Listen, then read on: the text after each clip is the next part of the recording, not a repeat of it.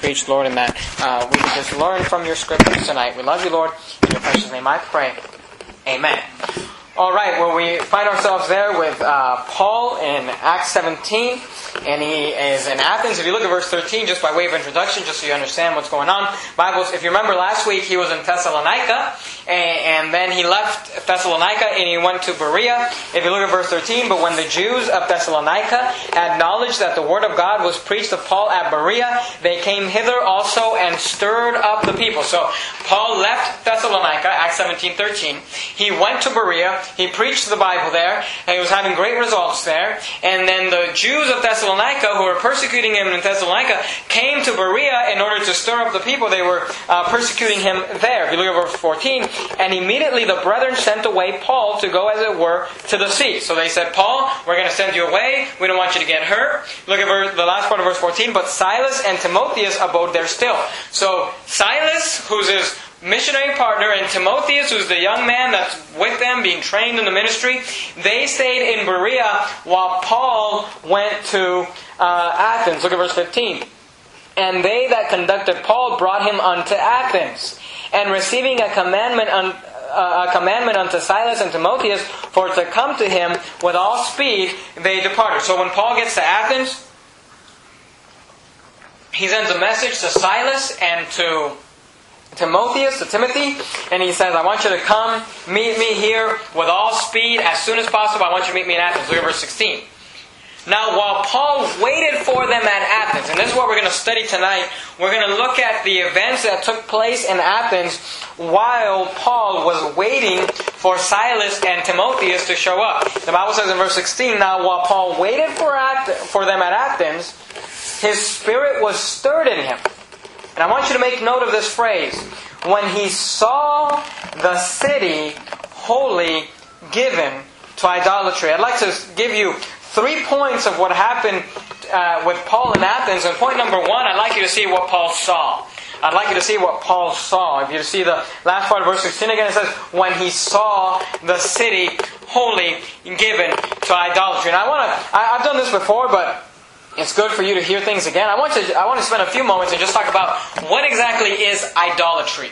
What is idolatry? Because I don't think most Christians really understand what idolatry is. Now, if you go with me to, towards your Old Testament to the book of Exodus, Exodus chapter number 20, and I could, we could go to many different places, but I, I like Exodus because it's very clear. If you go to Exodus, which is the second book of the Bible, you got Genesis, Exodus, Exodus chapter number 20, look at verse number 4. Exodus chapter number 20, look at verse number 4. Now, if you're not aware of it, Exodus 20 is where we find the Ten Commandments very well known passage in the Bible, the Ten Commandments. And if you look at verse 4, we find the second commandment in the Bible. The second commandment, I'm sorry, not in the Bible, but the second commandment of the Ten Commandments. Exodus chapter number 4, we find the second commandment of the Ten Commandments. The Bible says this Thou shalt not make unto thee any graven image, or any likeness of anything that is in heaven above, or that is in the earth beneath, or that is in the water under the earth. Thou shalt not bow down thyself to them, nor serve them, for I, the Lord thy God, am a jealous God, visiting the iniquity of the fathers upon the children unto the third and fourth generation of them that hate me. So I want you to see there, the second commandment is a command, in, in the Ten Commandments, is a commandment anti-idolatry. Now, most Christians who have idolatry justify their idolatry by saying, we don't worship our idols. And, and, and that's good. If you look at verse 5, the Bible, and I don't have time to do this now, I've done it before, and you can do it on your own, or I can talk to you after the service. But the Bible is very clear that worship, if you study the word worship in the Bible, the word worship is associated with bowing down. Okay? I know today our Christian, our neo charismatic Christian movement has turned worship into some sort of a rock concert, but that's not what the Bible says worship. You know, the, when the Bible talks about singing, the Bible word for singing is to praise. Okay, worship in the Bible is always referred to bowing, and I would uh, challenge you to study that out for yourself. And I've done it before in sermons, and it's very clear in the Bible worship is bowing. So people say we don't worship idols, which is good because in verse 5 it says, Thou shalt not bow down thyself to them. So God says, I don't want you to bow yourself to an idol. So right now we've already disqualified the Catholics because if you, I'm not, I'm not a Catholic, never been a Catholic, uh, but Catholics, and I know my wife used to be a Catholic, and I know that one of the things they do when you walk into the Catholic Church is you go up to an idol and you bow yourself to an idol. I don't understand how such a mainstream, supposedly Christian organization, supposedly, could be so anti the Ten Commandments that are like the most famous, one of the most famous passages in the Bible. But the Bible says very clearly, look at it again, verse 5. Thou shalt not bow down thyself to them. Okay, that is a sin. That is a commandment from God. Don't bow to idols. Now, the average Christian says, I'm not a Catholic. I don't bow myself to idols. But I want you to, to notice that that's not the only part of the second commandment. Look at verse 4 again. Notice what it says. It says, Thou shalt not make unto thee any graven image. So I'd like you to see that God not only said, don't bow yourself to an image, He says, I don't even want you to make an image. Now, please, you know, just think of it logically. If God says, I don't want you to make an image, do you think He wants you to own an image? Do you think He wants you to have an image? Do you think he wants you to purchase an image? Well, let me tell you something. If the person who made the image was wrong, you're probably wrong by buying it from them, okay? The point when he says, Thou shalt not make an image, he's saying, I don't want you to have, to possess an image. I don't want you to possess an idol. And all throughout the Bible, through the Old Testament, if you read your Old Testament, you find that whenever kings would come into the children of Israel and they would try to get the children of Israel right with God, one of the first things they would do is they would destroy the idols of the land. They would rid the land of idols. Why? Because God says, He not only said, Thou shalt not bow thyself to them, but He said, Thou shalt not make he says, I don't even want you to make it. I don't even want you to own it. He says, I shall not make unto thee any graven image. Now let's talk, let's talk a little bit about what is an idol. Because I, I, we need to understand the Bible. He says, Thou shall not make unto thee any graven image. The word graven means like when you engrave something. Okay, it's talking about uh, putting, uh, what's the word I'm looking for? Putting detail into something. He says, I don't want you to grave an image. The word image is something you see. You know, you, you look at a picture, you say, oh, that's an image. You know, you see somebody's reflection, that's an image, okay? An image is something we look at. But I, but I look at look at the Bible, okay? We gotta let the Bible be our authority. Look at verse 4. Thou shalt not make unto thee any graven image, or any likeness. Okay, the word likeness, what does a likeness mean? It means something that's like. He says, I don't want you to make a graven image, and I don't want you to make something that's like of anything. Do you see that? Like of anything. Do you see that? That is in heaven above, or that is in the earth beneath, or that is in the water under the earth. So God says, I don't want you to have the image of, or the likeness of anything. He said, if you can find it in the heaven, if you can find it in the earth, or if you can find it under the earth, I don't want you to have an image of it. Now, I don't know about you, but I think that pretty much covers everything. Does it not? Heaven, earth, under the sea, under the earth. He says, if there's anything on earth, and you make an image, or you make something that's the likeness of that image, I don't want you to have it. I don't want you to make it, and I don't want you to bow yourself to it. Now, let me take it a step further. You know, one thing that I love about Verity Baptist Church is we don't just teach you the biblical principles, but we also apply it. Let's apply it. Let's let's make it practical tonight, because I think we still some people refuse to really, or, or, maybe you just really don't understand. You never thought about it. So let me give you a few examples. Okay, please, uh, you know, just just think of this in your mind logically. Is a picture of Jesus Christ an image? Yes, it is. So, should we have a picture of Jesus Christ? No, we shouldn't. Because that's what the Bible says. Now some people say, well, what if it's a picture of the Last Supper? Well, look, that's very nice. But is it is it a picture, does it fall into this uh, qualification?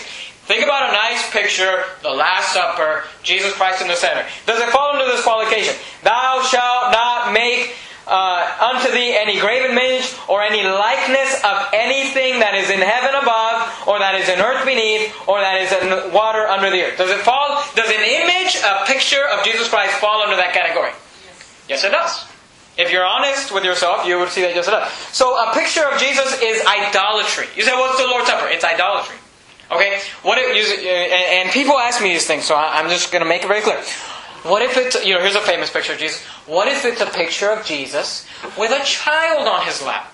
Is it an image? Yes, it is. So it's a sin. What if it's a picture of? Here's another famous picture. What if it's a picture of Jesus holding a man? You know, saving him. Is it an image? Yes, it is. What if it's a picture of Jesus on the cross? Is it an image? Yes, it is. What if it, are you starting to understand that it doesn't matter what position, matter, he's sitting down, he's standing up, he's in heaven, he's on earth, he's with the disciples, he's with, it doesn't matter. If it's an image, it's an image. If it's an idol, it's an idol. Are you understanding? what I'm saying? So people say this, what if it's a picture of Jesus with short hair? Because I often preach against the Jesus that has long hair, because the Bible is very clear that it's a sin for a man to have long hair. Look, if it's a picture of Jesus with short hair, yeah, that's better than the hippie looking Jesus, but it's still an image. Do you understand what I'm saying? A picture of Jesus is idolatry. Let's take it a little further. A crucifix.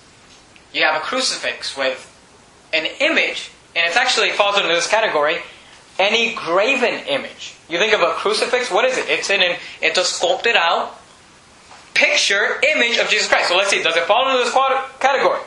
Thou shalt not make unto thee any graven image. Is it a graven image? Yes, it is or any likeness of anything? Is it the likeness of anything that is in heaven above, or that is in earth beneath, or that is under the earth? Well, I, I don't know about if you if, if, you understand this, but Jesus was on earth and Jesus is in heaven, so he falls under that category. So a crucifix is idolatry. I know that goes against what most Christians believe, but I'm just trying to apply the Bible to you.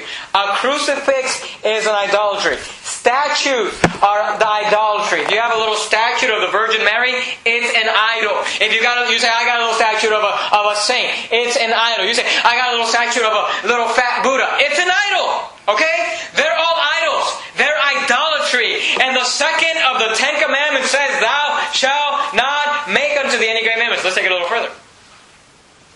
Let's apply it even harder. Today, Christians like to identify themselves with a little. Who's ever seen the the, the Christian fish, the Jesus fish? I think there's even a, a, a Christian a, a Christian uh, radio station in, in town called the Fish. You know, and, and, Christians have these little fishes. They put. Who, who knows what I'm talking about? You have, have you seen the fish? Okay, now let me ask ask me this question. Answer me this question. And they say, you know, because Jesus said, you know, I will make you fishers of men, so we're like fish, blah, blah, blah. Okay, that's fine, that's cute. But look at verse 4. Does a fish fall under this category? Thou shalt not make unto thee any graven image or any likeness of anything that is in heaven above, or that is in earth beneath, or that is in the water under the earth. Is a fish under the water? So does it fall under that category? So should we have that image? I'm sorry I'm going really slow with this, but I'm just getting to the point where people get mad at me for preaching the Bible and they don't seem to understand that it's very, the Bible's very clear about these things. Okay, let's take it a step further. Let's, the Christians like to have a little symbol nowadays too of a dove. And I know this, there's a contemporary Christian, you know, uh, like awards thing, like uh, the Emmys, something for contemporary Christian music, and they gave out the dove, you know. So, you know, they say because because the light because the Holy Spirit came down on Jesus Christ like a dove is what the Bible says. And they say so this dove represents the Holy Spirit. Well, again, does it fall into this category? Thou shalt not make unto thee any graven image or any likeness of anything that is in heaven above. Are doves in heaven? Are they in the sky? Or that is in the earth beneath? Or that is in the water under the earth. So should we have an image of a dove? Should we have an image of a fish? Should we have an image of Jesus Christ? Should we have a picture of Jesus Christ? I'm trying to explain to you what idolatry is because most of us don't understand what idolatry. is. You think idolatry is like some idol of like a false god that some heathen in Africa is bowing to. No, idolatry is when you put the picture of Jesus Christ in your house. Idolatry is when you put a little crucifix on your rear view mirror in your car. All of that is idolatry. Let's take it a step further. Good independent fundamental Baptists who never have a crucifix, never have a picture of Jesus Christ, seem to want to sport around a cross. And they'll say, but it doesn't have the Jesus on it, it's just a cross. Now look, praise the Lord for the cross. I preach the cross. The Bible says to preach the cross, the Bible says to talk about the cross. We do all of that. But let's go back. Is a cross, does it fall into this category? Any likeness of anything? That is in heaven above or that is in earth beneath or that is in the water under the earth. I'm just trying to play it by you. Have you ever noticed at our church we have no crosses? Nowhere. There's no cross in the pulpit. There's no cross anywhere. Now look, uh, we preach the cross. We love the cross. We preach the gospel. We love the Bible. But it's idolatry. It's the likeness of something that's on earth. And God doesn't want us to focus on things on earth. He wants us to focus on the Word of God. He wants us to focus on the Lord Jesus Christ in heaven. So we should not have. And if you ever think to yourself, you know, someone gave me that, someone did that, and, and you're worried, you know, just look at it. Look at the scriptures. If it falls into this category, a graven image, or the likeness of anything, the likeness of anything, the likeness of anything, then it's idolatry, according to the Bible. And I know most people don't like that, but that's the Bible. Now go with me to Deuteronomy chapter number 16. You're there in Exodus. Look at Leviticus. Just go to Leviticus, Numbers, Deuteronomy. Deuteronomy chapter number 16. Look at verse 22. Deuteronomy 16, verse 22. Because here's, here's, here's where I, I lose most Christian. The average Christian, I, I've literally had people will hear me preach this, and they'll come up to me after the service and they'll say something like this. I know the Bible says it's wrong to have a crucifix, but I'm just I'm just emotionally attached to my crucifix. I'll never get rid of my crucifix. And they think that somehow, because they've got some emotional attachment to something, even though it clearly goes against the Word of God, that they're honoring God with it. They'll think my crucifix honors God. My little picture of Jesus, you know, where he has a little kid on his lap and I have it in my kitchen, that, that brings honor to God. That makes me feel closer to God. Well, look at what God thinks about it. Look at Deuteronomy 16. Look at verse 22. Neither shalt thou set thee up any image, look what it says, which the Lord thy God hated. You see that? Isn't that amazing? Isn't it amazing that a Christian could have something in their house and you think it's honoring God and God says, you know what? It actually, that doesn't make me very happy. In fact, I hate it. I can't stand it. It annoys me. He says, Neither shalt thou set thee up any image. What's an image? A picture. Something that looks like something.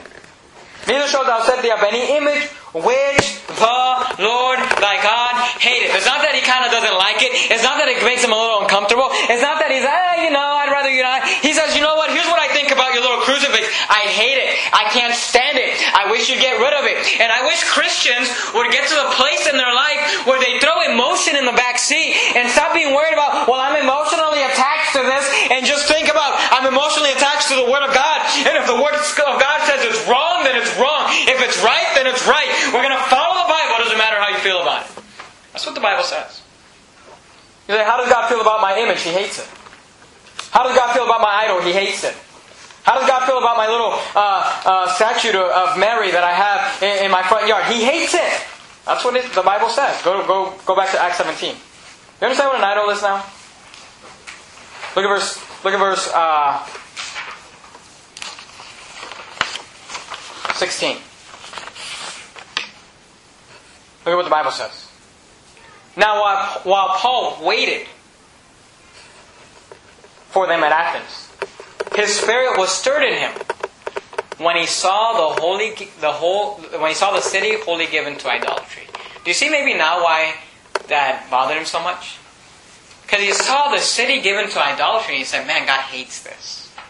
But you, you need to understand something this, what this means when it says that he saw the city wholly given to idolatry, really what it means is this. He saw the city wholly given to false religion. Because that's what idolatry represents. Idols represent gods, represent false religion, represent a false teaching. And when Paul was just waiting in Athens, his clock, you know, he hadn't started on the clock yet in his ministry. He was just kicking back, waiting, taking a few days to relax while Timothy and Silas, his assistant pastors, came into town to help him out. And while he's just going to the marketplace, going to get something to eat, maybe walking around, getting to, you know, Athens, famous city, just getting to, he, he's walking around and he sees these idols and he sees these people worshiping this idol. And here's what he saw. I'd like you to notice what he saw. Paul saw with a spiritual view who have an eternal soul who are going to spend eternity in hell because their faith was in a false religion. The idols represented a false religion. And he saw people on their way to hell. Let me tell you something. Today, you go walking up and down these streets, you will see people who are going to spend eternity in hell. who do not believe on the Lord Jesus Christ, who are in false religions. And I, I just wonder do we even notice them? Do we even see them? Do you see people for who they really are? Not just some guy who packed your bags at the grocery store, not just some lady at the cash register, but do you see that they have a soul and that that soul will spend eternity in either heaven or hell based on what they believe, based on their faith? Do you see that? Like Paul saw? Because as he walked around this city, he saw the city wholly given to idolatry. And here's what he realized when he saw the city wholly given to idolatry. He said, This city needs the gospel of the Lord Jesus Christ. This city needs to get saved. This city needs somebody to preach the gospel to them. And the Bible says that he saw that. Look at verse 16 again. I'd like you to see, number one, what Paul saw. Number two, I'd like you to see how Paul stirred. Look what it says. Now, while Paul waited for them at Athens, Take note of this phrase. His spirit was stirred in him when he saw the city wholly given to idolatry. So, number one, not only did Paul see the need, not only did he see, not only did he identify the need of the hour, but the Bible says that his spirit was stirred within him. So, not only did he see the need, but he was moved. He was moved. His spirit was moved. He felt their need. Not only did he see what needed to be done, but he felt stirred in his spirit. Go with me quickly, Matthew chapter number 9. Matthew chapter number 9, towards the beginning of the New Testament, Matthew chapter number 9. Look at verse number 36. Matthew 9, 36, the Bible says, You wonder why Paul was used so greatly of the Lord Jesus Christ. It's probably because he was very much like the Lord Jesus Christ. Look at what it says in Matthew 9:36. Look at what the Bible says about Jesus Christ. It says in verse 36 of Matthew 9, but when he, talking about Jesus, saw the multitudes, notice Jesus identified the people. Look what it says. He was moved with compassion on them. He was stirred. Because they fainted and were scattered abroad as sheep having no shepherd. Do you see, do you see people like that today? Do you ever just see people going through their lives with no purpose, with no direction, with just going down, you know, just into trouble, into drugs, into alcohol, into divorce, into all sorts of sin, and just realize the problem that these people have is not that they need a bailout. It's not that they need a better job. It's not that they need more education or more government services. It's that they need the Lord Jesus Christ. It's that they, the, the Bible says that when Jesus saw the multitude and they were just going about as sheep, having no shepherd, who were scattered, he said he saw them and he was moved with compassion. And I, I wonder t- tonight, I just want to ask you a few questions. Do you see the need? And if you do see the need, if you can identify the need, are you stirred? Do you even care?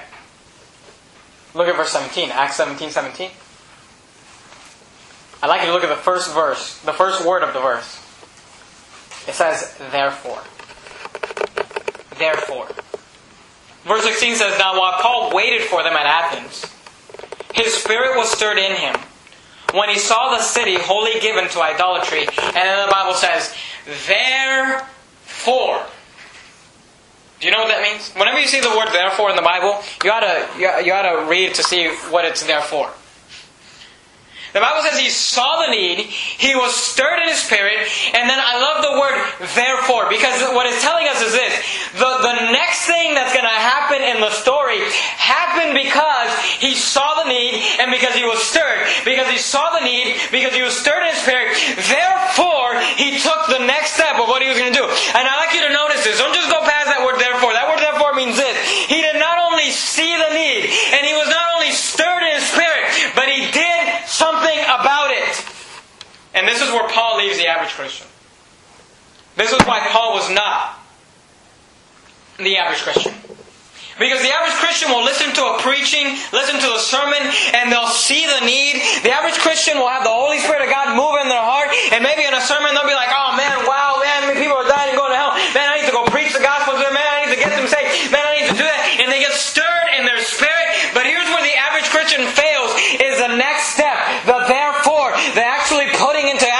They're actually doing something about it. They'll identify and say, My family needs the gospel. My family's like sheep scattered with no shepherd.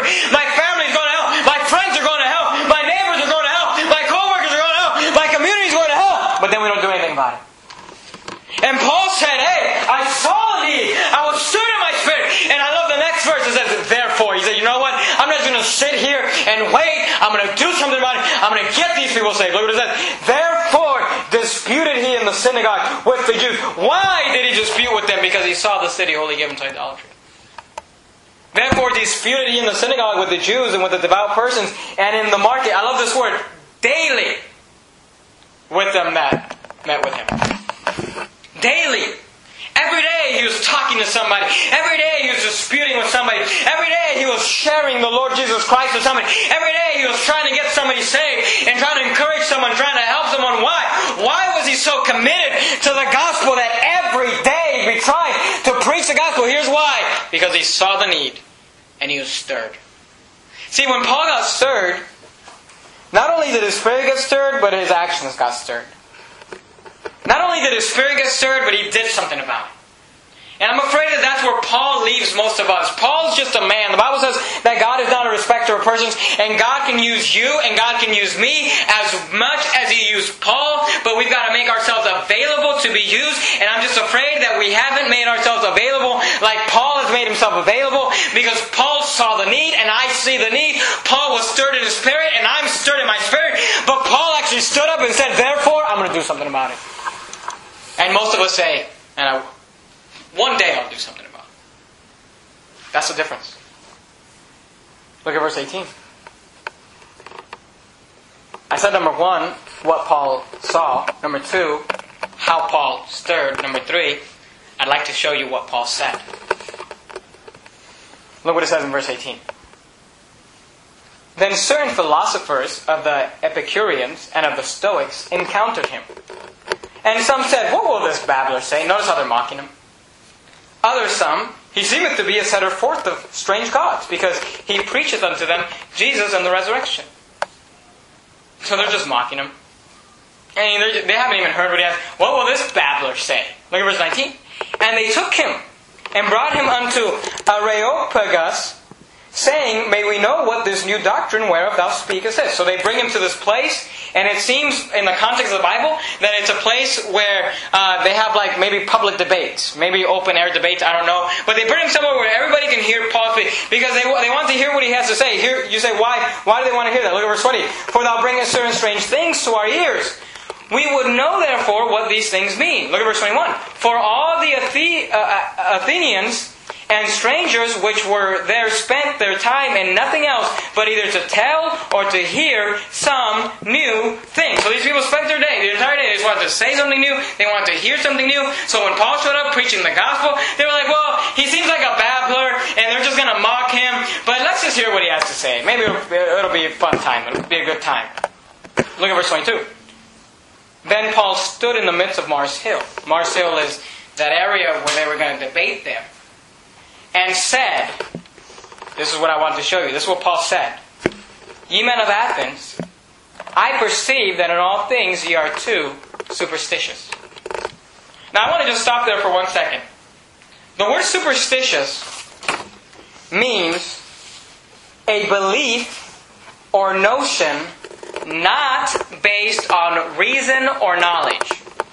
A belief or notion not based on reason or knowledge. When someone is superstitious, they've got a belief and they've got, you know, different things that they think, and it's not really based on anything logical, reasonable. It's just based on what the stars were doing and, and you know, all these different things.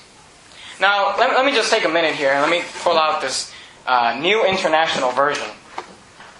And let me read for you out of Acts 17. And you read out of the King James there, out of verse 22, where it says, Then Paul stood in the midst of Mars Hill and said, Ye men of Athens, I perceive that in all things ye are too superstitious. And I'll read for you out of Acts 17, verse 22, out of the non inspired version. And look at what it says. Paul, you read your King James while I read this. Paul then stood up in the meeting of the Areopagus and said, Men of Athens, I see that in every way you are very religious. Does it say the same thing? What does the King James Bible say? Superstitious. What does the NIV say? You're too religious. You're too religious. Now, hold on a second. Because go with me to, to James. towards the end of your New Testament. James, towards the end of your New Testament. And let's see, where do we want to go? Go with me to James chapter number 1. James chapter number 1, towards the end of the New Testament. Go to James chapter number 1 and look at verse number 27. James chapter number 1, look at verse number 27. Look what the Bible says. James 1.27, your King James Bible. Look what it says. Pure religion James 1.27. It's right before 1st and 2nd Peter, 1st, 2nd, and 3rd John, Jude, and Revelation. Towards the end of the New Testament, James 1.27. The Bible says this, Pure religion and undefiled before God and the Father is this, to visit the fatherless and widows in their affliction, and to keep himself unspotted from the world. You see that? According to the Bible, is religion a bad thing, or is it a good thing? It's a good thing. Now there is a thing as as uh, false religion, obviously. If you look at verse 26, it says, If any man among you seem to be religious, and bridleth not his tongue, but divide, de- deceiveth his own heart, this man's religion is vain. So you can do religion in a wrong way. We understand that. But pure religion and undefiled before God and the Father is this to visit the fatherless and the widows in their affliction and to keep himself unspotted from the world. According to the Bible, religion is a good thing. Because you know what religion is? It's something, it's a belief structure based on faith in the Lord Jesus Christ. But in Acts 17, according to the NIV, he says, hey, hey, I, this is what I noticed. I noticed your city is wholly given to idolatry. And I just want to give you a compliment because you guys are too religious. Does that make any sense? I mean, Paul is giving them a compliment, according to the NIV. But in the King James Bible, he says you're too superstitious. Now, as we continue reading, you'll see how that fits the context. Because he's telling them, hey, you're not, you, you have all these beliefs, but they're not based on reason. They're not based on knowledge. Do you understand how superstition and religion are actually the exact opposites of each other? Because religion is based on the faith in the Lord Jesus Christ, the faith of the Bible, which is very reasonable. God logic together, let us reason together, I'm sorry. So it's very reasonable, very logical book. God is a logical uh, God, and we put our faith in Him, and our religion is based on Him. Superstition is based on whatever the Jamaican lady on TV said when she was reading the tarot cards or whatever they're called. You see how they're the exact opposite things? But in the King James Bible, he says, hey, you're too superstitious. And then he begins to preach to them, which makes sense in the context. In the NIV, he gives them a compliment. He says, man, you're really religious. Let me tell you something. Things that are different are not the same. And I got to ask you a question. Which one did God say? Did God say superstition or did God say religious? Because he only said one. He didn't say both. And if you and if you look at the context, which one fits? Religion is a good thing. That's not a bad thing. You can't be too religious, New International Version. I mean, could, could, there, could you be too, you know, visiting the fatherless and loving people? Could you do that too much? Of course not. Then Paul stood in the midst of Mars Hill and said, Ye men of Athens, I perceive that in all things ye are too superstitious. Let me tell you something. The, the issue of this, the King James issue is not an issue of it's easier to read. If, it, if that was it, I wouldn't I probably wouldn't have a problem with it. The issue we have with it is that they change the words, they change the doctrine, they change the meaning, they put the exact opposite teachings in there. Look at verse 23. Look at what Paul says. He says, You're too superstitious. For as I passed by and beheld your devotions, I found an altar with this inscription To the unknown God. See, see how that fits the context that they're too superstitious? He's like, look, you're too superstitious because I was going around, I saw your devotions. In fact, I even saw an altar to the unknown God, the God that you don't know. And I love what he says because he says, Whom therefore ye ignorantly worship. He says, You know the God that you don't even know? You know, you have all these idols, but then you, you know that these idols aren't it. You know that there's more to it than just these idols.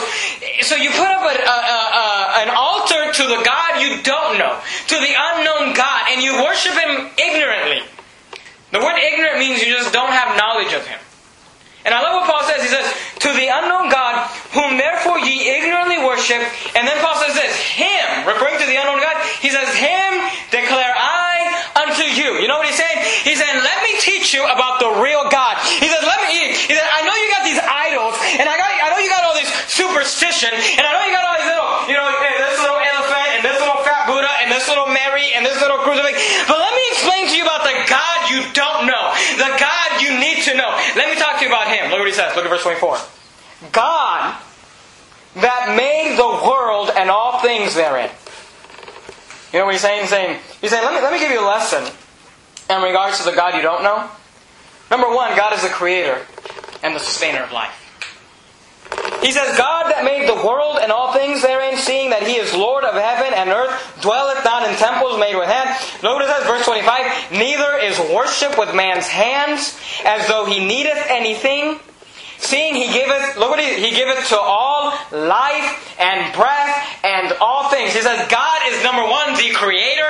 God number two is the sustainer. He's the sustainer of life. He gives you your breath. He gives you everything you got. Look at verse 26. And hath made, he's the creator, of one blood all nations. Let me tell you this, we're all equal. No one is better than anyone else. We all have the same sinful blood from Adam. We talked about that on Sunday night. And has made of one blood all nations of men for to dwell on all the face of the earth, and hath determined the times before appointed, and the bounds of their habitation, that they should seek the Lord, if haply they might feel after him, and find him, though he be not far from every one of them. For in him, look what he says. He's, he's explaining to them the, the, the real God, the Creator. For in him we live and move and have our being. Do you see that? For in him we live and move and have our being. As certain also of your own poets have said, for we are also his offspring. The word offspring there, I don't want you to misconfuse that. It's not talking about we're his offspring in the uh, regards to children, because if you study the word offspring, the word offspring also refers to a product. Like someone could say, "Oh, look at that nice painting. That was an offspring of an inventive mind." Do you see what I'm saying? It's a product. So he says, "He produced us. He made us. We know that we become His children when we get saved." Look at verse 29. For as much then as we are the offspring of God, we ought not to think that the Godhead is like unto gold or silver or stone graven by the art of man's device. So he said, number one, he said, Let me show you about this unknown God, the God that you don't know. I want to declare him to you. He said, He's the creator. He's the sustainer of life. He said, The God that made the world and all things therein. He said, uh, Seeing that He giveth to all life and breath and all things. He said, And hath made of one blood all nations. He said, For Him, for in Him we live and move and have our being. He said, The first thing you need to understand about this unknown God is this He created you and He sustains you. If you're alive, it's because He allows you to. He says, You're his offspring, you're his product. But he said, number two, not only is he the creator, he said, This God that you worship that you don't even know. He said, Who, by the way, I know. Let me introduce you to him. He said, Number one, he's the creator. Number two, since he created us, we are not greater than him. Listen to what I'm saying. He's teaching them since he created us, we are not greater than him. Look at verse 24. God that made the world and all things therein, seeing that He is Lord in heaven and in earth, look what He says, dwelleth not in temples made with hands. Look at verse 25. Neither is worship with men's hands, as though He needeth anything. Look at verse number 29. For as much then as we are the offspring of God, we ought not to think that the Godhead, notice what he says, we ought not to think that the Godhead is like unto gold or silver or stone, graven by art and man's Do you see what he's saying? He said, here's the problem with idolatry. You say, Pastor why are you so upset about idolatry? Why can't I have a little crucifix? Why can't I have a little picture of Jesus? Why can't I have a little, you know, fish on my, uh, you know, bumper of my car? Here's why. Because the Bible says that God, God takes offense to idolatry because here's what. God says, I'm bigger than a little three inch crucifix. I'm bigger than a little four inch cross. I'm bigger than a bumper sticker. I'm bigger than a picture. He said, I created you. He said, I sustain you. And when you try to, you know, uh, uh, identify me or depict me in a little tiny picture, he said, you're doing a disservice because I'm bigger than you. See, the problem that we have with God in our society is this we have made God very small in our society. We've made him, we think of God in a very small way. That's why we don't make time for church. That's why it's so hard to get to church. That's why it's so hard to read the Bible. That's why it's so hard to pray. That's why it's so hard to go soul winning. That's why it's so hard to fast. That's why it's so hard to give up sin. That's why it's so hard. You, you, all these things we struggle with. You know, you understand why it's hard? Is because we don't have a big picture of God. We don't understand the God of the Bible. We think of God as just our little buddy, our little friend, our little, you know, Santa Claus. The Bible says that He's the creator of the universe. He sustains our life. He gave us salvation and we get a big picture of God. We don't understand that. Go to Isaiah. Let's do it, do it quickly. I'm almost done, I promise. Isaiah. Towards the end, uh, towards the end of the New Testament, the big uh, books there, uh, the prophets. Isaiah's the, the first major book of the prophets, uh, the, the major prophets there. Isaiah chapter number 6. Isaiah chapter number 6. Look at verse 1. Isaiah chapter number 6, look at verse 1. Isaiah's talking. Look at what happens when you get a real picture of God. Isaiah chapter number 6, verse 1. The Bible says, In the year that King Uzziah died, I saw also the Lord. This is what Isaiah said. He said, I saw also the Lord sitting upon a throne. Notice what he says. He said, I saw the Lord sitting upon a throne, high and lifted up, and his train filled the temple. This is what Isaiah says. When I saw God, I saw him high. I saw him lifted up. His train filled the temple. Look at verse 2. Above it stood the seraphims. He said above his temple there was, uh, above his throne there was these creatures, these seraphims, each had six wings. The twain he covered his face, and the twain he covered his feet, and the twain he did fly. And one cried unto another and said, Holy, holy, holy is the Lord of hosts. The whole earth is full of his glory. And the post of the door moved at the voice of him that cried, and the house was filled with smoke. Notice what he said. Isaiah said, I got a view of God, and here's what I saw. I didn't see a little idol. I didn't see a little fish. I didn't see a little cross. I didn't see a little crucifix. I didn't see a little statue. He said, when I saw God, I saw him high. I saw him holy. I saw him lifted up. His train filled the temple. I saw these beasts. They had six wings, and their wings covered their face, covered their feet. They were flying, and they were screaming, and they were crying, Holy, holy, holy. He said, I got a view of God. And notice what happens. When he got an accurate view of God, look at verse 5. Look at what he says. Then said I, Woe is me, for I am undone, because I am a man of unclean lips, and I dwell in the midst of a people of unclean lips, for mine eyes have seen the King, the Lord of hosts. You know what would happen if you got an accurate view of God? It changed your life. It humbled you. Isaiah said, When I saw God in His glory, in His power, as the creator of the universe, he said, All I could say was, Woe is me. He said, For I am undone. He said, He identified his sin. He said, I am a man of unclean lips. See, in our society, we've made God a little, Jesus, a little bobblehead we put on our dashboard. And you know what Paul was trying to teach these people is this. You know these little idols? That's not God. He said, God is big. God is powerful. God created you. God sustains you. Let me just go through these verses quickly. Look at verse 30. He says, And the times of this ignorance God winked at. He said, You know, when you were ignorant about God, He winked at it. He gave you time, but now commandeth all men everywhere to repent. He says, you know, God winked at it before. God just kind of, you know, gave you time before. He said, at the times of his of his ignorance, God winked at it. He said, when you were ignorant about it, when you didn't know what you were doing wrong, God just kind of winked at it. But Paul says, now that I'm here, and now that I've declared unto you the God of the Bible, the creator of the universe, he says, but now commandeth all men everywhere to repent, because he hath appointed a day. He says, here's why he wants you to repent. Because judgment day is coming. He says, because he hath appointed a day which he will judge the world in righteousness by that man whom he hath ordained, whereof he hath given assurance unto all men that in he hath raised him from the dead. He's saying, you know what? Athenians, you're very superstitious. Not religious, superstitious. Because you have a very small view of God. Said God is big and God is powerful. And that same God is here to tell, I'm here to tell you about that God. Time is running out. Judgment day is coming. You will stand before a holy God. And he says, you better get saved. And he says, hey, look, and those who do get saved, look at the last part of verse 31. He says, whereof he hath given assurance unto all men. He says, hey, you can have assurance of your, of your salvation. What's the assurance of your salvation when you believe on the Lord Jesus Christ? Is that in that He raised Him from the dead. You know what He's saying? He's saying if God could have the power to raise the Lord Jesus Christ from the dead, then you know what? He has the same power to raise me from the dead one day. He said, that's my assurance. That's, that's my faith. That's my pure religion. Look at verse 31. You say, Pastor Jimenez, what would happen if I went out and I preached the gospel? What would happen if I went out and I became a soul winner, like you talk about? What, what would happen? Here's what would happen. Let me tell you exactly what would happen. Look at verse 32. I love the Bible because it matches up so perfectly. You go soul winning me, with me, you'll see these reactions.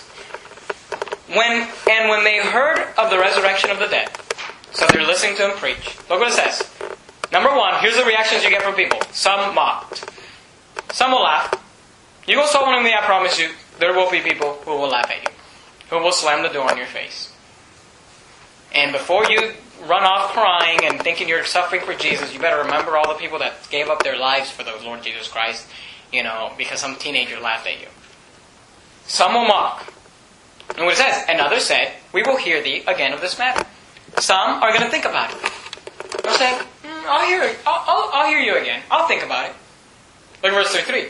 So Paul departed from among them. Verse 34. Howbeit, here's the beautiful part. Some will mock and some will think about it. But verse 34, howbeit, certain men clave unto him and believe. That's why we do it. That's why we go. You say, when you go soul winning, do they all get saved? No. Some of them laugh. Some of them think about it. Some of them don't want to hear it. But some believe. Some get saved. Some clave unto him and believe. Among the which was Dionysius, Dionysius, and the Areopagite, and a woman named Damaris, and others with them. That's why we do it. That's why Paul was stirred. That's the that's the. I, I know I preach this a lot, but it's in the Bible a lot. And when you preach verse by verse, chapter by chapter through the Bible, you're kind of just stuck with what it says. If I could make something up, I would, but then I'd be a heretic. When Paul was on break, he looked around, he saw the need. Do you see the need of a community that's dying and going to hell? His heart was stirred. His spirit was stirred. Do you get stirred? I hope you do. I'd be very afraid if you weren't stirred by the Holy Spirit of God. But then he said, therefore, he said, I'm going to do something about it. And he said, let me tell you about the God you don't know. You know, I love to go to these Catholics and I love to go to these Mormons, I love to go to these Jehovah's Witnesses and say, I know you've got a, a little God you worship, but let me tell you about the God you don't know. The God of the Bible. The God who can save you from your sins. The God that doesn't need your help. He doesn't need you to repent. He doesn't need you to get baptized. He doesn't need you to help him out with your good works. He's big and he's powerful and he can save you and he can give you the assurance if you'd only believe. And you say, if we do that, Pastor, are they all going to get saved? No, some will mock and some will think about it, but there will be certain that will believe. I can promise you that. Let's bow our heads and have a word of prayer. Dear Heavenly Father, Lord, we love you. Thank you for your word. Lord, and I just pray that we would all be challenged to be like Paul. Not only to see the need, Lord, I, am asking for me personally to not just see the need, not just get stirred, but then to do something about it. Lord, that in my life, people could say, man, he saw the need and he was stirred, therefore, he did something about it. Lord, I, I pray you'd help us have a church of people that not only see the need and get stirred, but therefore they do something. They would say something. They would open their mouth. They would preach the gospel. Lord, we love you. Thank you for our church. Thank you for allowing us to preach the Bible verse by verse, chapter by chapter. In your precious name I pray. Amen.